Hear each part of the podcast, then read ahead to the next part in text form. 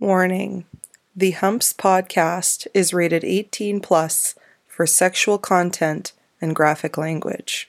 Listener discretion is advised. Good day, everyone, and welcome back to Humps. Today we're talking about sex and germophobia. And this one is more of a personal account.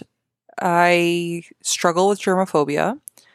And I figured, you know, there's probably somebody else in the world struggling with this, and it's an interesting topic that maybe not a lot of people have considered if they're not struggling with it. So I'm hoping to create some enlightenment, some insight, and hopefully some relatability.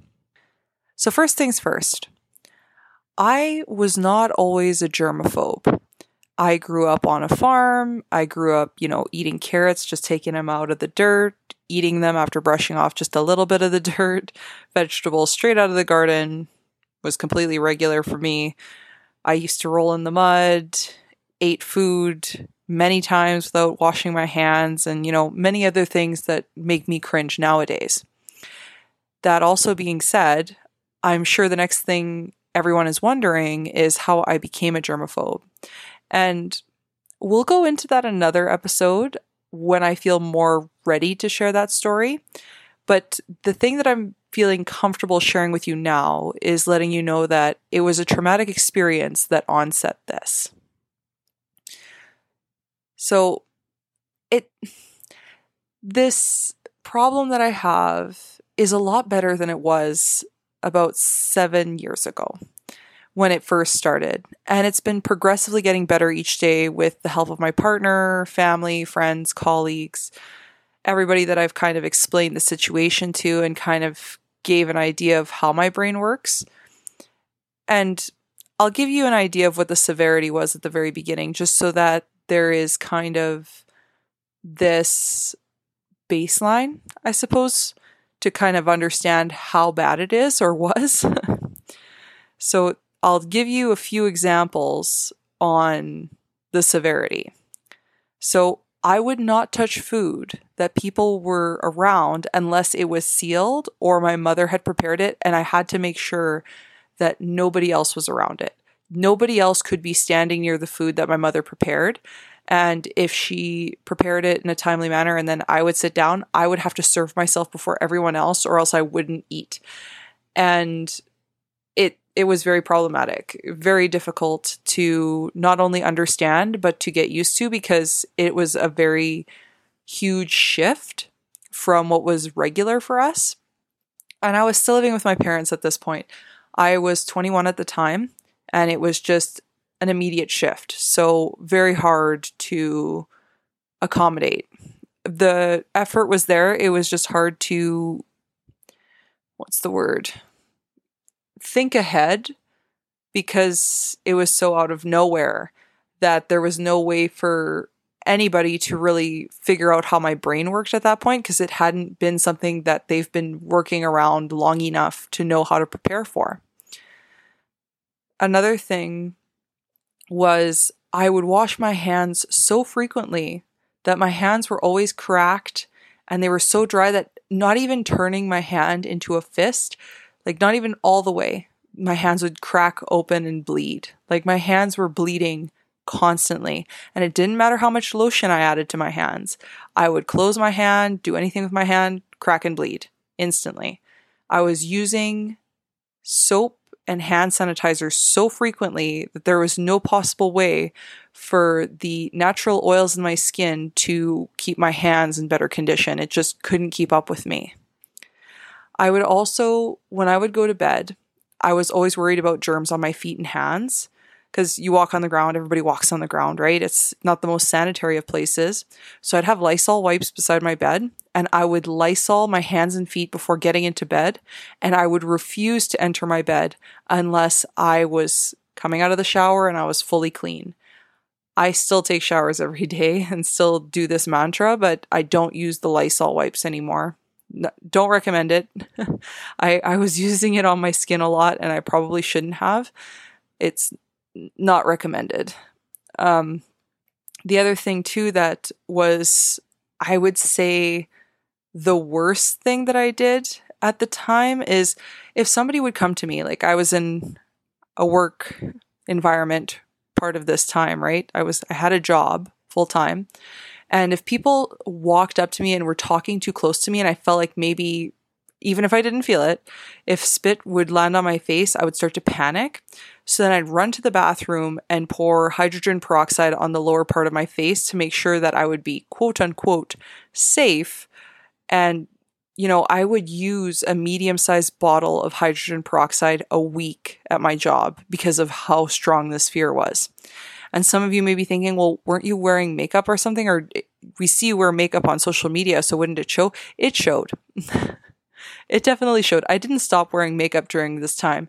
I just, I was so paranoid that I didn't care because to me, I was like, I'm safe and that's what matters. I also, I remember when I would start getting dressed, for my day, if I didn't remember the last time I cleaned an article of clothing, then I would start to panic and I'd throw it into the wash again.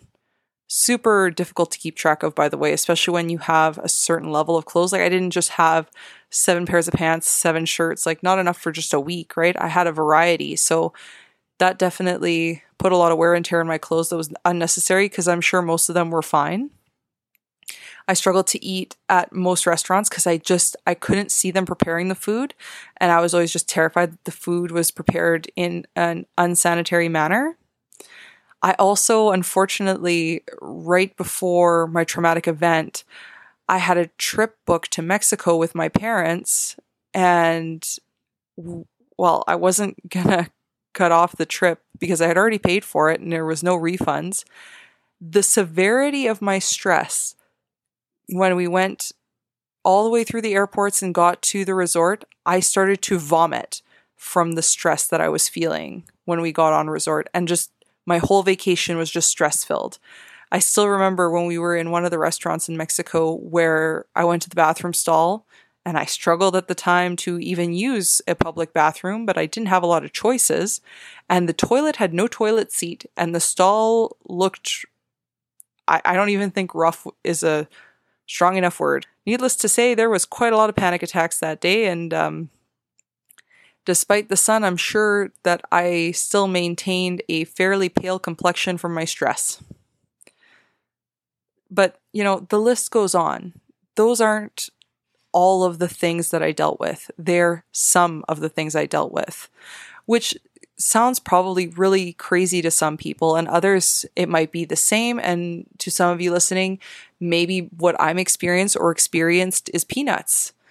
But that was my reality at the time.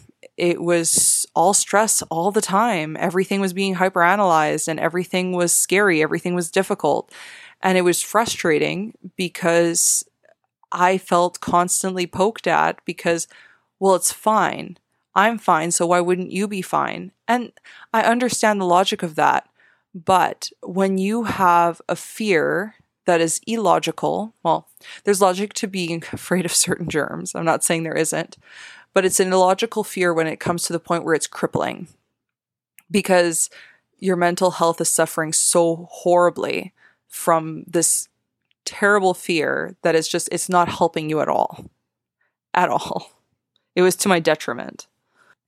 And one has to wonder at some point like how how do I fix it? I just want to fix it. I don't want to be like this anymore because I knew what it was like to be on the other side. I had been on the other side of this. So through all of that, I had my partner and we weren't partners at the time. Like we were just getting to know each other when this whole thing started to um, play out, if you will. And this this shit show was yeah, the cherry on top of getting to know someone, let me tell you. Words cannot express how much I appreciate the time and patience he had and has put into trying to understand and do things better to make me feel safe and comfortable. It has been very challenging there have been a lot of times where he sees me panic and then he has to rethink everything he did. And sometimes he couldn't reverse the panic. It was just too far gone at the time. And then he'd feel bad and then he didn't know how to fix it. So then he'd just hyper analyze everything he did. So I was feeling stressed about germs and he was feeling stressed about making me get stressed, Well, at the time he wasn't trying to. It was unintentional, but it was just constantly trying to think ahead. We were both thinking ahead, but for similar slash different reasons. If that all makes sense. We had gotten to know each other for three years before we even had sex, even though we were attracted to each other. Not at first, like at the very beginning. We had to get to know each other to get to that point. That is a very long time for a lot of people to wait to have their first sexual relation with somebody that they're attracted to. But I think it allowed a good amount of time for us to actually get to know each other before getting physically involved and starting a relationship because we literally we literally hit rock bottom before we just dated on the honeymoon phase, right? Where it's all sunshine and rainbows. Us, we literally started at the bottom. It was the bottom. you want hell, I give it to you. And if you can get out of this, you can get through anything, is basically what the start of our relationship felt like. Now, before we started sexual relationships, I needed to know that neither of us had STIs or STDs. It was very important to me, especially with my germophobia, to really calm my mind with that. I didn't really have a concern with him being somebody who slept around while trying to get to know me. He made it very clear that it was just me that he was going after and that was it. So the concern was just to make sure that we were both clear of those things to know how to proceed. And it was only fair that I provided my results as well because it's an equivalent exchange. Now, that was the first barrier. The second barrier is for me to feel safe during sex, which is a whole beast of its own. because let me tell you, it gets boring real quick. Because the only place I feel safe is in a clean bedroom after a shower and in the bed. There's no willy nilly having sex in the middle of the house without taking a shower or super spontaneous. Like it becomes repetitive because I myself know that I want to be the cleanest I can possibly be before sex. And I don't know how to make sense of it. I just don't feel comfortable with the idea of having intercourse or any form of sex without bathing first. It just doesn't feel comfy to me right now. It used to. I've done it many times in the past before before this whole thing happened. But now my brain just has a hard time going back to that. I'm getting closer than I was, but when we first started getting physical, absolutely out of the question. You are showering, we're going to the bedroom, and that's what it is because I can't do it any other way. We are currently working towards being more adventurous but it's still a struggle. It it's very frustrating because you want to keep the relationship exciting, but your brain keeps blocking you because you're constantly getting scared halfway through and you're not going to be aroused when you're thinking, "Oh my god, what germs are touching me right now? Am I safe? Did my underwear just touch the floor? Am I going to be putting my underwear back on? Oh my god, what if my butt touched something and then it touches his penis and then it touches my vulva and then it goes in my vagina and then all of a sudden I'm.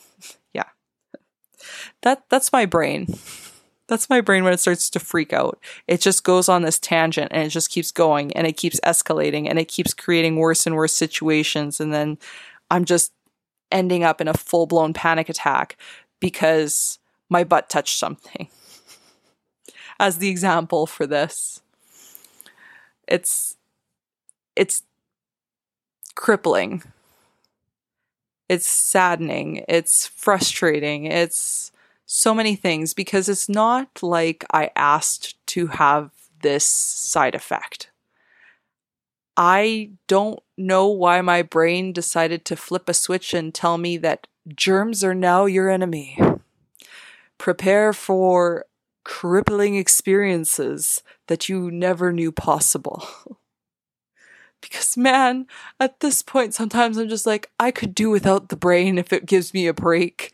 Because I can't take this shit no more. I might as well be bald from the stress. It it really takes a toll on all aspects of your life. And it has robbed me of time and enjoyment and so many experiences and has challenged this relationship in ways that I feel like if I didn't have this problem, I wouldn't be going through these things and my partner wouldn't be either. Guy has been incredibly patient. And I know I mentioned that earlier, but I can't really put into words the patience and the kindness that he has given me through all of this. And it takes its toll. He's he's mentioned to me many times that he would like to try new things here and there, but he doesn't want to pressure me because he doesn't want me to relapse or to go through a very difficult experience because it's not fun for him if I'm just sitting there panicking. It's an experience for both of us. But there is that desire for spontaneity and it it becomes frustrating because then I feel like I'm in a position where I can't satisfy my partner because my brain's not letting me and it becomes a thing of why can't I just decide to do it? And oh, I could I could speak for a long time about what it feels like to have what feels like metaphorically speaking having your brain in a cage that you are trying to barge it out of. It is very difficult. Things have slowly improved over this period of time, though. It has been a while since I used peroxide on my face. I eat at most restaurants now. My hands don't bleed anymore. They're still pretty dry, but it's it's improving. It's getting better. I experience a lot less stress than I used to and I'm slowly opening up more and more and it, it's helped that I've had coworkers and colleagues in the past who have tried to understand me to the best of their abilities and not put me in situations that would have basically driven me further into the ground. And after going through everything and dealing with all the stuff, I can't say that this is a completely bad thing, if that makes sense. It's really made our relationship stronger than I think many people have at the beginning of their relationships. Because, like I said, we started at the bottom. But then I think to myself frequently is if I didn't have Guy and I had to enter the dating game with the brain that I have now, what a doorway to hell that would be. What a freaking nightmare. And unless I had a scan that I could carry that would scan people for honesty and STIs, I I would just be a wreck all the time. I don't even know if I would be dating somebody at this point. It would be so difficult because I wouldn't have the tools at my disposal to make me feel comfortable. It's impossible to. And I can only imagine what others that are like me are going through trying to find a partner when you still crave intimacy, but you are so terrified of being touched and being vulnerable and just in general terrified of everything because you got to think germs are everywhere. They're everywhere. It affects everything in your life every damn thing. I'm pretty sure I killed my goddamn phone at the peak of my germophobia because I was lysoling that thing so frequently. I'm sure I fried it from the inside out with all of that Lysol. And you know, being a germaphobe can feel like 0 to 100 in seconds when you're triggered, and it's very easy to get triggered. I I remember even this is going to be a bit of a dark comparison, but when COVID came around and everyone was starting to wash their hands more and become more sanitary, despite the horrible things that that virus put us through. I was mildly happy about it. I know that sounds dark, but think of it from the mindset of a germaphobe. There was hand sanitizer always at my disposal. People were cleaning their hands more. People were keeping their distance if anything, I was feeling less ostracized because everybody was doing what I was doing, but for a different reason, forward slash the same reason. It just made me feel more normal. Even people that I was working with who knew I was struggling with germophobia, they were like, oh my God, everybody's like you now. And in my mind, I'm thinking, yes, but no. it's, it's a different kind of fear, I suppose. It's still germ related, but it's not to the same severity and it's not the same trigger. And I I would say that it affected multiple things in my life, not just the relationships with people and my partner, but my relationship with myself in general deteriorated quite a bit at its worst. I remember having to give up a lot of the things that used to make me feel sexy. I used to love sporting really long nails. Well, really long. I don't have what some people like nowadays where I see it's like a whole other finger added. That that's a bit much for me. I like a bit of an extension on the nails. But I couldn't do that anymore when I had my germophobia because I had to look at my nails and think, how many frickin' germs are stuck under there that I cannot clean each time? And I'm not going to carry a scrubber to clean under my nails each time. That is so tedious, so much more tedious than I'm already dealing with. I don't need to add to my plate, even though these make me feel so amazing. I also was affected by the clothes that I wore. Like, shorts and short skirts were no longer an option due to the fear of germs the fear of sitting down on something that would affect me was so high. And it, it wasn't even just the clothes on the outside, my underwear was also changing. I didn't wear thongs for a while because it didn't feel like it was protecting me enough. Because in my mind, I'm like, yeah, pants help, but if it goes through the pants, oh my God, what am I going to do? Like, a thong's not protecting me but my thong made me feel sexy. Like it made my butt look better in pants. And I felt like I had to sacrifice that just so that I could stay sane. And that didn't feel like a good trade off because logically speaking, I should be fine with the pants with the thong. But my brain was like, nope, you're not safe until you put a bigger barrier. This is what it is right now.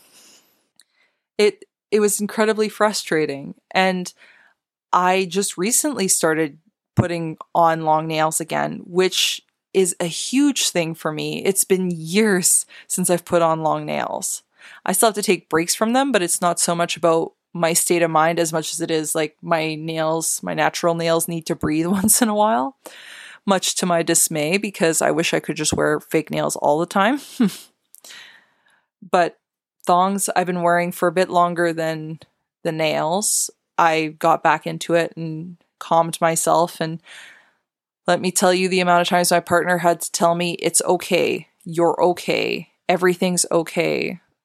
I, I couldn't tell you a number, an infinite amount, an, a crazy amount. It's, it's easy to say that germophobia destroyed not only my sanity at its worst, but it brought me to dark places. And it ruined for a bit how I felt about myself s- sexually, really. I I didn't feel sexy anymore. I didn't feel like I was a good partner sexually anymore because I just felt like I had too many mental blocks. And I just couldn't I couldn't be me anymore. I couldn't be me anymore. I couldn't give myself anymore. It was a really terrible time in my life that I don't think I could wish on my worst enemy. The end of what I'm dealing with it's it's not there yet. It's better than it was but I'm still not where I want to be yet. That being said, though, I, I do feel that I'm more loved and secure in this relationship than any of my previous relationships because I feel like Guy's with me for more than just sex and how I look. He truly has seen the worst and is willing to buckle down without the promise of anything physical and is here for a relationship. He even committed when it was still a friendship and that my mind was just in shambles. I really hope that all my listeners have been graced with a wonderful person or many wonderful partners who are with you through thick and thin and can see past your flaws and challenges that you face because they know you're worth their time. You deserve to be loved and to be shown kindness and understanding. And if anyone listening can relate to what I discussed today, I want you to know that you can get better. And that I hope that things do start to look up for you, even though everything may seem really bleak. You're not alone. And you're also not broken. We all have things that we struggle with and can push through. And you know what? I believe in you. I believe in you. I believe that you can get better because I have really looked into the pit of despair and I'm higher than I was before. And I know that anyone else can do it too. So, thank you for sticking through this kind of sad episode. I hope that if if you're somebody who can relate to this that you felt a bit of a heart to heart or feel less lonely. I'm always here to make people feel more human throughout their life experiences because at the end of the day, you're not alone. I appreciate you being here and listening through. I hope to have you here next week to listen to the next episode on Wednesday or Hump Day. If you would like to support this podcast, please like, review, and subscribe. If you want to see me on social media, I am on Instagram at danielle.m.laflamme. But with that, I thank you so much for your time. Thank you. Bye.